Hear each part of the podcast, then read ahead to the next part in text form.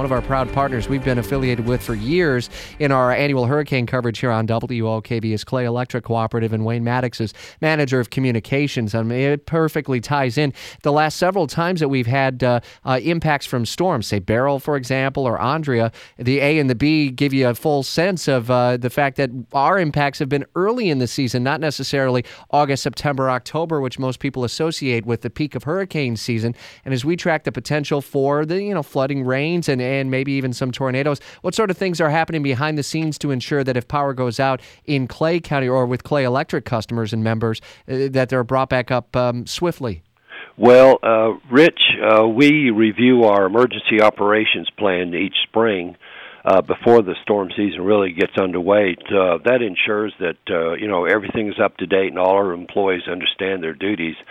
Uh, we also in, increase our inventories of uh, materials that are used to, uh, you know, for the storm restoration efforts, and uh, we you make sure all our personnel are that will be involved in the restoration efforts are, uh, you know, prepared and uh, on standby if they're needed.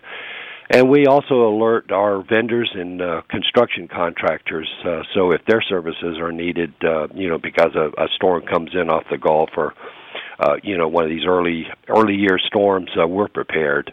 Do you worry much about the complacency uh, component of this, Wayne? I mean, people who have generators from years and years ago storms and haven't even tested them in recent years, and the possibility of something like that creating a fire and whatnot if the power happens to go out? Yes, Rich, uh, that is a, a major concern of ours. Uh, the complacency issue is is really something that worries us. Uh, our members uh, haven't seen a, a hurricane in over ten years, and a lot of them have moved into our service area, our 14 county service area, and they're, they're not familiar with uh, what uh, kind of destruction can be caused by a tropical storm or a hurricane um, you know, we really want our members to think about uh, having a uh, preparedness plan in in place, uh, and they have to ask themselves, well, what are they going to do if the power is off for a week or more? Right. Uh, we get a major storm, uh, it's going to knock down uh, our uh, poles and uh, lines, and uh, it will take a while to get it back up. And so, what are they going to do